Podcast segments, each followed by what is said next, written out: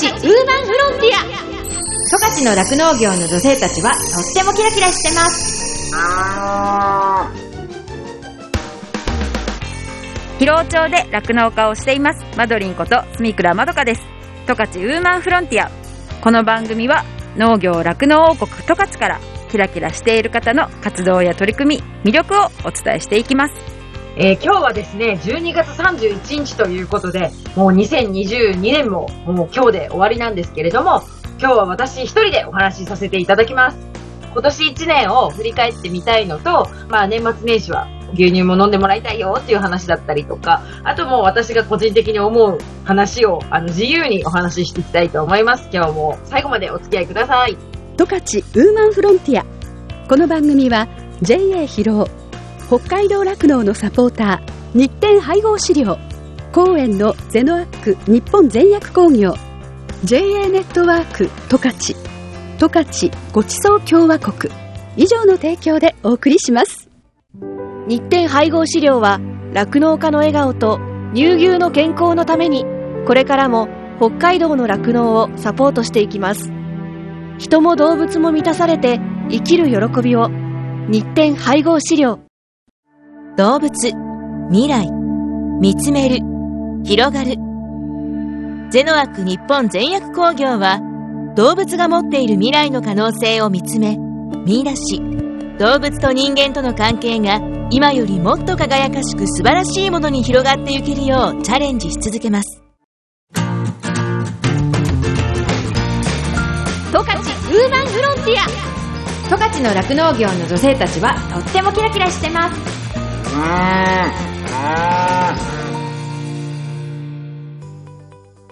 はい。ということでですね、2022年の最後の日なんですけれども、皆さん今年はですね、あの、酪農家にとっては結構大変だというか、厳しい一年でもあったんですけれども、最後の日を迎えられてよかったなとは思ってはいるんですけれども、今ね、皆さんこうお休みの中聞いてくださってる方もいらっしゃると思うんですけど、ここでちょっとね、お願いしたいことをお話ししますね。で、毎年じゃんっていうふうに言われるのかもしれないんですけれども、あの、年末年始皆さんね、お仕事もお休みだと思いますし、あの、学校もお休みになると思うんですよね。で、学校がやっぱお休みになると、あの、給食に出てくる、あの、牛乳が飲まれなくなってしまうので、やっぱりね、牛乳の消費がね、全国的に落ちてしまうんですよ、この時期。で、私たちのね、飼ってる牛さんたちはもう変わらず牛乳を出してくれるわけで、で、そんなお休みの日でも、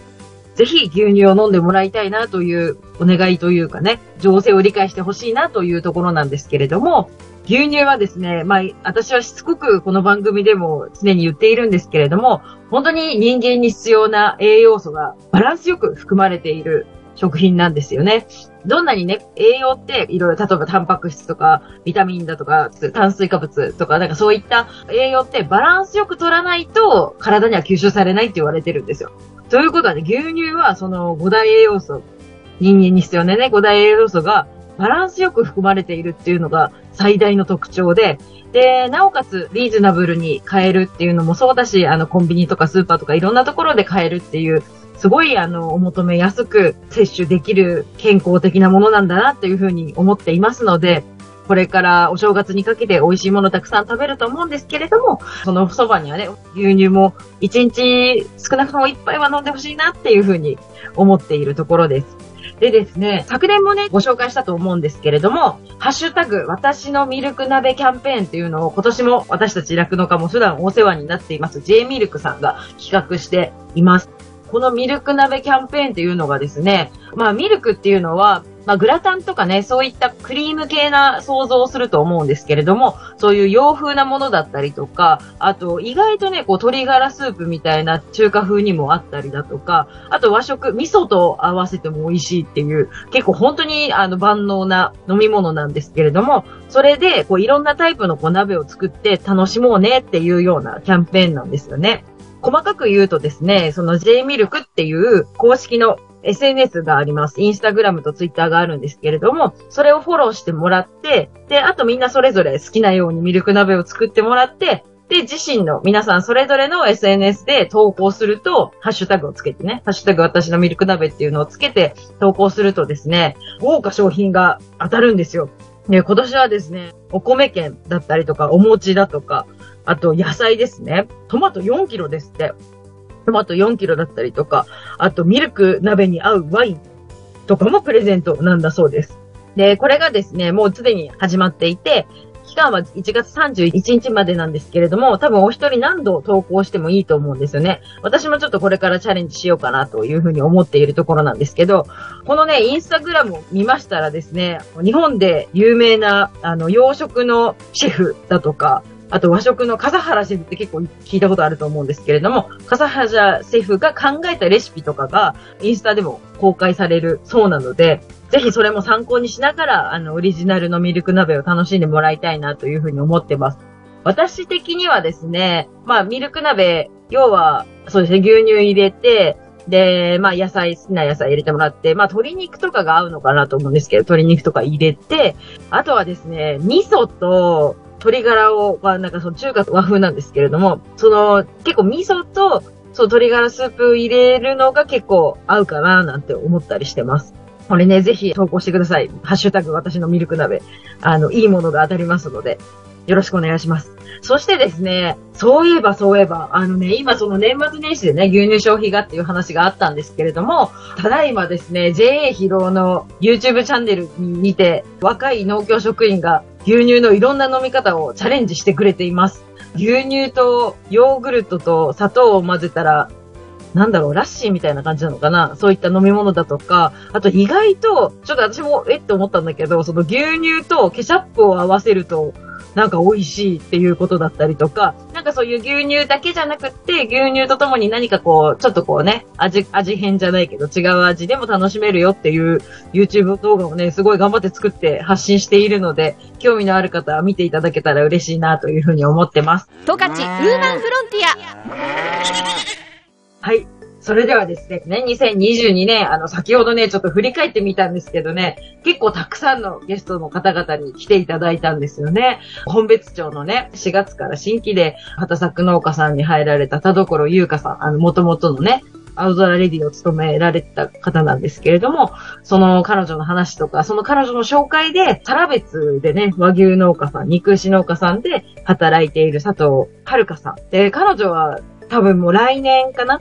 その、令和5年度の春から自らの名前でね、あの、新規収納という形で、あの、牧場始まるそうなんですよね。これからこう農家さんを始めるとか始めたっていう、あの、若いこう意欲のある女性たちに話を聞いてですね、すごいなんていうのかな、私が始めた頃の自分と比べるとすごいいろんなこと考えて仕事に取り組んでるなと思いますし、なんかね、そういうそれぞれの人たちがこの今住んでるこう本別町だったり、サラ別村だったりっていうその地域のことも思ってるというか、そこのなんか地域愛というか、なんかそういうのもすごい感じたなっていうふうに思って、すごい二人はね、昔のね、あの会社に勤めた時の同期で、それで同じぐらいの時期に、あの夫婦でね、新規収納するっていう、すごいなんかこう、運命的なというか、お二人だなというふうに思いました。そう、大気町のね、あの、カレンソファームの若いご夫婦にもね、来ていただいて、すごいね、奥さんがすごい可愛いんですよね。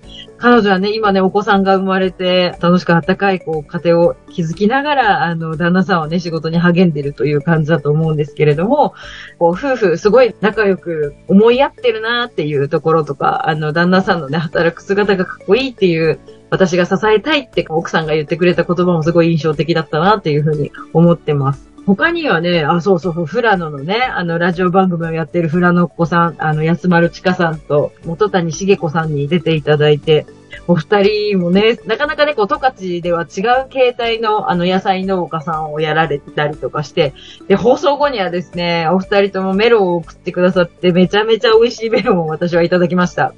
富良野のメロンは最高だなと思って、私はお中元にね、たくさん友達に送らせてもらいましたね。そうそうそう。ピザ屋さんですね。ピッツァカチバルの、あの、田畑光さん。自分でね、チーズを作ってピザ屋が、ピザのために作るチーズを、あの、ご主人と一緒に作ってるっていう話とか。私、クリスマスでカチバルのピザ食べたんですよね。やっぱり美味しかったですけど、なんかマッシュ、十勝マッシュとか乗ってるやつもあったから、それを食べて、あの、いいクリスマスを過ごしましたよ。それと、あとその、あ、皆さんもね、この中でこう、行かれた方いるかもしれないですけど、ビギンさん。そのビギンさんのね、コンサートが6月にね、音更であったんですけれども、そこで協賛してくださった、ユイメジャパンっていう人材派遣だったりとか、あと、その農家さんに対しての学べるツールというか、そういうホームページからいろんな悩みに答えるようなツールを作ってたりとかするユーメジャパンという会社の男性方々が出ていただきましたね。その他ですよ。私ね、そう、今年の6月に、あの、農場ハサップ認証というのを取ったんですけれども、農場ハサップ認証のね、取るにあたってお世話になっているコンサルの先生というか、獣医さん、開業獣医さんとして働いている、目室町在住ですね、福中夏美さんに出ていただいたんですけれども、もう彼女私と同い年なんですけど、すっごいなんか落ち着いてて、穏やか。なんですよね。で、その中ですごいね、私がこう嫌な気持ちにならないようにこう課題を出していくんですよ。そういうおかげもあって、農場ササップ認証っていうのを取れたんですよね。で、福永さんが出ていただいた時に、すごいね、長いこう熱いメッセージをいただいたんで、ここでぜひご紹介したいなというふうに思ってます。大阪の方なんですよ。大阪のラジオネームスイートポテトさんからいただきました。そう、マドリンスタッフの皆さん、こんにちは。十勝で酪農をしているマドリンだからこそのキラキラ感が番組から溢れていて、とても元気な気分をもらえる番組ですね。そこにキラキラしているゲストさんも来てくださって、マドリンと繰り広げられるお話が楽しいです。農場ハサップ認証という言葉は見聞きしたことはあるんですが、内容は全然知らなかったので勉強になりました。すべてのことを記録して、一冊にまとめて誰が見てもわかるようにすることで、個々が被害になる要因を把握し、安全性を確保しようというのは、生産者側だけでなく、消費者もより安全安心を感じることができます。記録をつけたり、月々の目標を達成するのは大変だけど、取り組んでよかったというマドリンさんの言葉は、正直な言葉ばっかりで生きた言葉だなと感じました。J ギャップはそこで働く従業員のことも含めているということも素敵だなと思いましたし、一度取ればいいってことじゃないという厳しさは、食を扱っているからなんだなと思い、ますます農業、酪農、畜産に携わっている方々に本当に感謝です。私は農業や酪農、畜産などのラジオを聞くのが好きなので、この番組は北海道の風景を感じながら聞けてより楽しいです。獣医師である福永さんが来てくださって、都会で獣医師になるのと北海道で獣医師になるのは牛など大きな生き物を対応するということで大変だけど、北海道では獣医師さんをすごく求めているようなイメージがあります。女性というだけで偏見も持たれても、マドリンの農場で起こったお産のように、現場で学んでいって、産休を取ったことでも先駆者になられて、次の人たちが続く道を作ってくれたであろうことに、めっちゃかっこいいなと思いました。ということです。ねえ、本当にありがたい。すごくちゃんと聞いてくださってるなっていうことがまずすごくありがたいのと、私自身も、すごいね、十勝のね、酪農畜産に関わってる女性たちはもうキラキラしてるんだよってことを伝えたいというのがこの番組なので、そのね、あの趣旨をすごく伝わったというか分かってくださってるんだなってことがすごい嬉しいなと思ったし、こういうことを通じて、そういう農場ハサップっていうことの存在というか、そういったことも知ってもらったいい機会だったなっていうふうにも思ってますし、福中先生自体、その福中夏美さん自体のあの素晴らしさというかね、その獣医師として、こういうふうに、あの、今までこうやってきたようなお話を共感してくださったっていうところが、やっぱ、あの、私もね、だからこそ、あの、この番組にも出てもらいたいというふうに思ったところでもあるので、すごくそれを感じ取ってくれたというかね、同じような気持ちになってくれたのが嬉しいなと思いますし、このね、福中さんに対してのメッセージはすごいたくさんくださって、皆さんそういうふうに、やっぱり女性としてね、その働く環境っていうのって、どのお仕事をするときも、あの、気になるところだと思うんですですけれども、やっぱそのね、産休を取るっていうことだったりとか、あの、お休みをちゃんしっかり取らなきゃいけないっていうことだったりとか、なんかそういうことに関してのね、メッセージはすごいたくさんいただいたんですよね。そういうね、女性としても、そしてこう、今のね、やりたい仕事の、としても、そういう環境づくりっていうのは、すごくこの業界でも大事にしていかなきゃいけないところだと思ってるので、そういうことをあの、聞いて感じてくれたっていうことは本当にありがたいなっていうふうに思いました。で、ね、本当にあの、今回、その福永先生に対してはすごいたくさんメッセージいただいたので、今後もこういったメッセージ、ぜひあの積極的に送っていただけたらすごく嬉しいなっていうふうに思います。私もね、やっぱりね、その反応があるとよりやる気が増すというか、励まされて、で、またまたこうやる気になってしまうタイプなので、ぜひ、あの、こういったメッセージ、いつでもお待ちしてますので、よろしくお願いします。今年は、あの、若いね、女性の、あの、酪農現場で働く女性のお二人にもね、出ていただいたんですよ。すごいね、可愛らしくて、お出かけするときはすごいね、おしゃれしたりするんだろうなっていうぐらい、なんですけれども、みんなね、そのそれぞれ中札内の新札内生産組合で働く板垣真帆さんとか、大気のハンダファームで働く杉美里さんっていう子たちだったんですけれども、彼女たち、あの、それぞれの牧場ではすごいこう、結構大きなお仕事を任されていて、その中でこう自分たちもね、牧場に対してもっともっと力になりたいと思って、あの、自分のスキルアップをしようと努力している二人だったので、私もね、同じ仕事をする身として、本当に応援したいなというふうに思いました。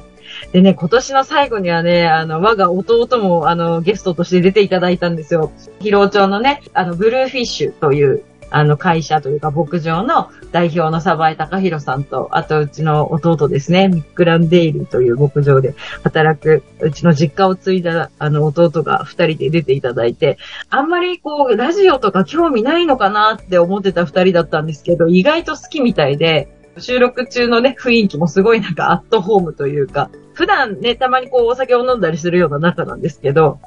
でもそういう時よりは少し真面目に、だけどなんかこう、温かい雰囲気というか、あの、すごいほっこりするような時間もあったなっていうふうに思ってますし、それこそ聞いてくださったね、疲労の方々が、最近楽の女性あんまり良くなくて、暗い話が多いけど、すごいあったかい気持ちになったわ、みたいな風に言われたりとか、あと意外とね、やっぱその農家さんと知り合い同士でも、こういった、ここまでに至るまでの話って知らない方も多いので、そういう意味ではなんか頼もしい二人だね、みたいな感じで言ってくれたりだとか、そうやってこう地元の方にもね、反応があったっていうのはすごい嬉しかったな、というふうに思ってます。ということで、来年もとっても魅力的な方々が、まだまだ十勝にはいると思っているので、そういった魅力的な人たち、そのキラキラしているところを、ぜひぜひ紹介していきたいなというふうに思ってます。そうそうそう。私ね、今年の11月に、ジャガの農業特番に生放送で出させていただいたんですよ。生放送は5時間でしたね。5時間ね、あっという間だったんですよ。梶山さんと美穂さんが、あの、進めてくれる中に、あの、私はもうね、出てきた食べ物をとにかくいっぱい食べるみたいな感じだったんですけれども、そのね、十勝には23の JA があって、その 23JA のそれぞれをあのご紹介するような番組だったんですけれども、各農協さんでね、それぞれこう作ってる生産物っていうのかな、そこからできた加工品とかあったりとか、まあ確かにその長芋とかもあったし、ハンバーグがね、3種類ぐらいあったんですけど、みんなそれぞれ個性がある味がしてたので、結構大満足で帰ったなっていうふうに思ってますし、すごい応募あったんですよね。確かこれ、応募期間が1日しかなかったのに、5、600人ぐらいの応募があったそうで、しかもね、私の知り合いも結構応募してたみたいで、当たったのよって言ってご馳走してくれたりとかしました。そんな感じでね、なんかこう普段のこういう番組じゃなくてもないところでこうやって初めて飲んで生放送だったんですよ、ジャガーで。なので、そういうところにこう参加させていただいたこともすごく私も楽しかったですし、おそらく普段聞いてくださってない方というか、そういう方にも自分のこととかね、酪農のこととか、なんかそういったこう農業者からの目線みたいなものを、あの、ちょっとでもこう伝えられてたのかなとは思ってるんですけど、まだまだ私も足りてないと思ってますので、またチャンスがあったらぜひ声かけていただきたいなというふうに思っています。はい、そしてですね、あの、今年皆さんね、コロナ禍になって、ちょっとね、その、制限が軽くなってきたっていうところもあって、あの、農家さんとかね、学校とかもね、結構積極的に、こう、セミナーをやったりとか、セミナー、講師として呼んでいただいたりとか、そういうことが結構今年はあったんですよね。で、私自身もですね、いろんな場所でお話しさせてもらいましたね。根室地区の青年部に呼んでいただいたりだとか、あと、静内農業高校に呼んでいただいたりだとか、そう、来年もね、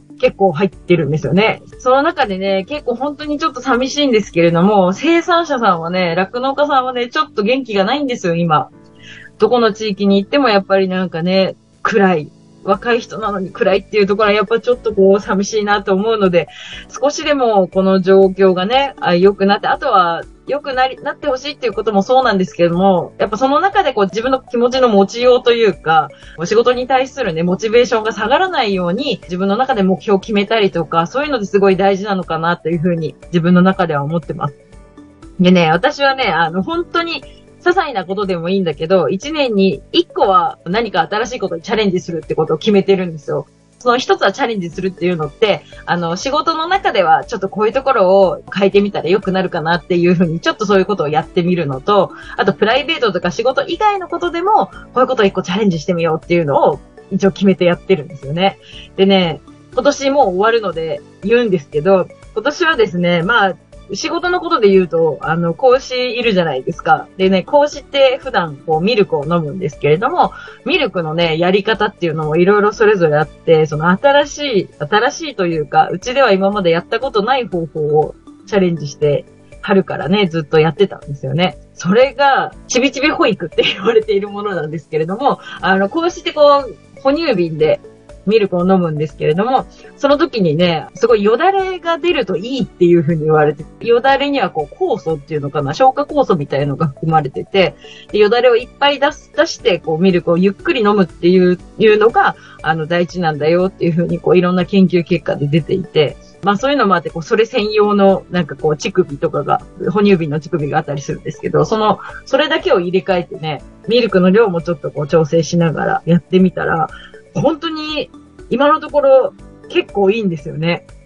っていうのも、その体調が崩しにくいっていうか、なんかそういうのがあって、それをチャレンジして、まあ、この寒い冬を、これで超えられたら、ちょっとこう、うちの牧場では、この方法をね、取り入れていこうかなっていうふうに思っているところなんですけれども、そうやってこうね、酪農とかも、その自分がやりたい方法をこう試して、自由に試していけるっていうところも私の中ではすごいいいところだなというふうに思ってて、そこで私たち今自分たちが飼ってる牛に合うか合わないかみたいなのも、あのそうやってこう毎年ね、いろんな試したりしながら、いい方法をね、導いていくみたいなことができるので、ちょっとね、3月まででどうなるかな、この寒い冬をなんとか超えてくれないかなっていうふうに今思っているところです。もう一個ね、仕事以外のチャレンジはね、あ以前、この番組にも出ていただいたモーモーおばさんっていう方がいるんですけれども、その方と一緒に入っている放映会っていうね、酪農女性のグループが町内であるんですよね。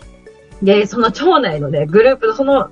活動もやっぱコロナでなかなかあの活動できなかったんですよ。で、普段私たちはその人形劇っていうオリジナルのね、人形劇を披露したりだとか、あと、疲労町楽の温度っていうね、踊りがあるんですけど、そういうのをね、みんなの前でやったりとかするのが、そういことしながら、こう、酪農のことを楽しくこう伝えていきたいっていう活動をしているんですけれども、そういう活動がなかなかできない中で、今年は札幌に行ったんですよ。札幌の北大に行って、そのグループみんなでこう、引き連れて行きたいっていう、ぜひその十勝以外の人たちに、そういった人形劇とかを見てもらいたいっていう思いがあったので、なんとかそういう風になるように、こうバスを手配できないかとか、費用の面がどうするとか、あとね、北大に行ったので、北大の学生さんとの打ち合わせだとか、なんかそういったことをいろいろやりながら、あの、7月にね、1泊2日で行ってこれたので、で、みんなにとってとか、一緒に行った仲間にとってもすごいいい機会だったなと思ってますし、こんなコロナ禍でも、いろいろチャレンジしてみたら、できるんだっていうふうに私たちの自信にもなったので、これは本当にチャレンジしてよかったなと思ってますし、またね、来年も何か新しいチャレンジ、本当にね、大きなことじゃなくていいと思ってるんですけど、ちっちゃなチャレンジでもちょっとしてみたいなっていうふうに思っているところです。十勝ウーマンフロンティア。十勝の酪農業の女性たちはとってもキラキラしてます。エ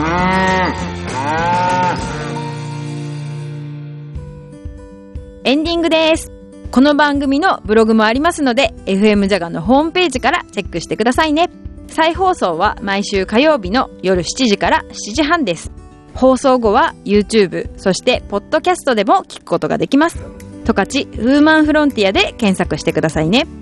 感想やご意見もメッセージとしてお待ちしています。宛先はですねメールで jaga.jaga.fm jaga.jaga.fm になってます。この後はこの番組を支えてくださっているスポンサーさんからの大事なお知らせタイムです。最後まで聞いてくださいね。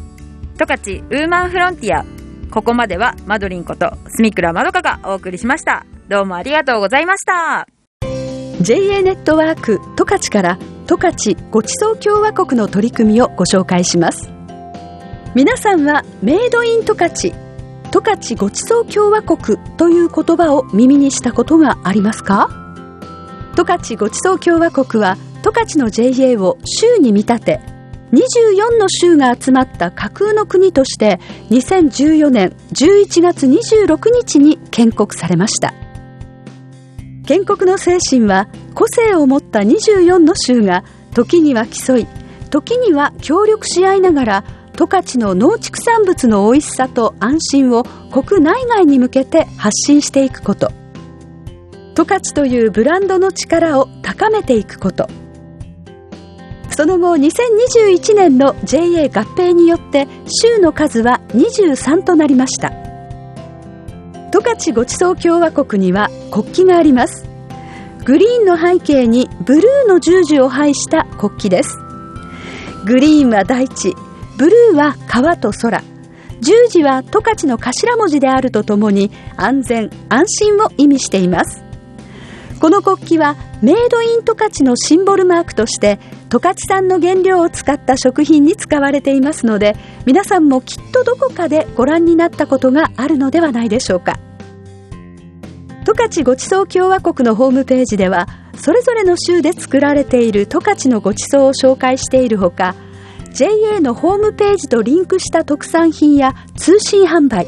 店舗の情報も載せています。まずは十勝ごちそう共和国で検索してみてください。これまでお目にかかったことがないごちそうを発見できるかもしれません。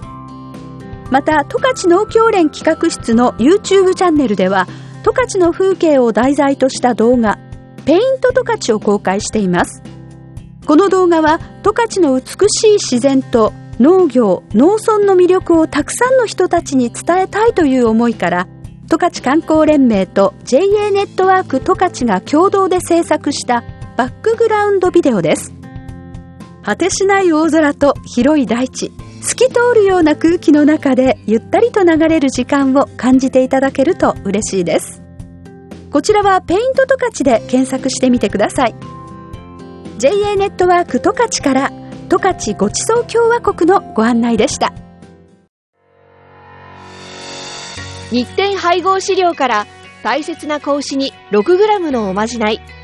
哺乳子牛用サプリメント子牛の味方のご案内です。子牛の味方は初乳に含まれる免疫グロブリンの吸収率を高めるオリゴ糖を原料とする子牛用サプリメント。免疫グロブリンは出生後の子牛が初乳を飲むことで吸収しますが出生後24時間を過ぎると免疫グロブリンの吸収ができなくなってしまいます。子牛に初乳に含まれる免疫グロブリンをできるだけ早く多く吸収させることは子牛の健康な成長のためにとても重要です。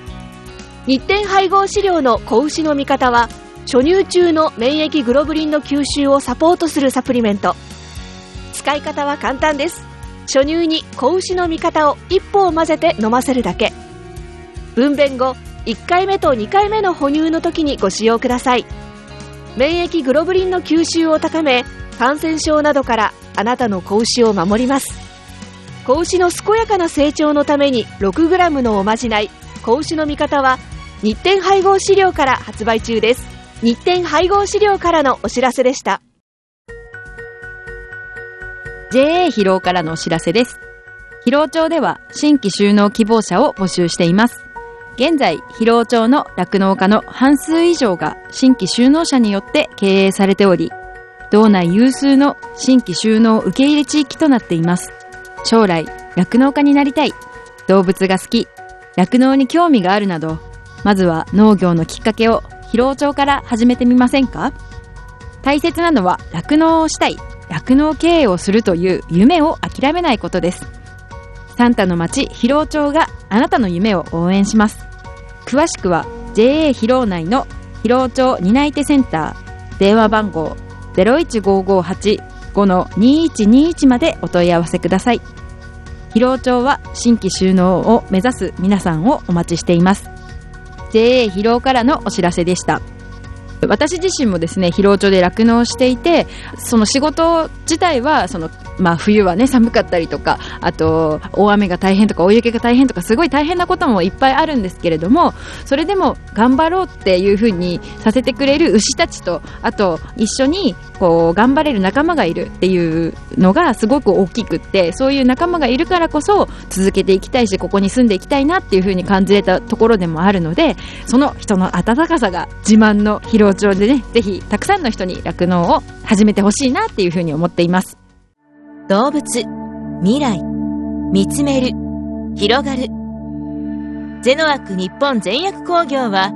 動物が持っている未来の可能性を見つめ見出し。動物と人間との関係が今よりもっと輝かしく素晴らしいものに広がっていけるようチャレンジし続けます。日展配合飼料は酪農家の笑顔と乳牛の健康のためにこれからも北海道の酪農をサポートしていきます。人も動物も満たされて生きる喜びを。日展配合飼料。十勝ウーマンフロンティア。この番組は JA 広尾。北海道酪農のサポーター。日展配合飼料。公園のゼノアック。日本全薬工業。JA ネットワーク。十勝十勝ごちそう共和国。以上の提供でお送りしました。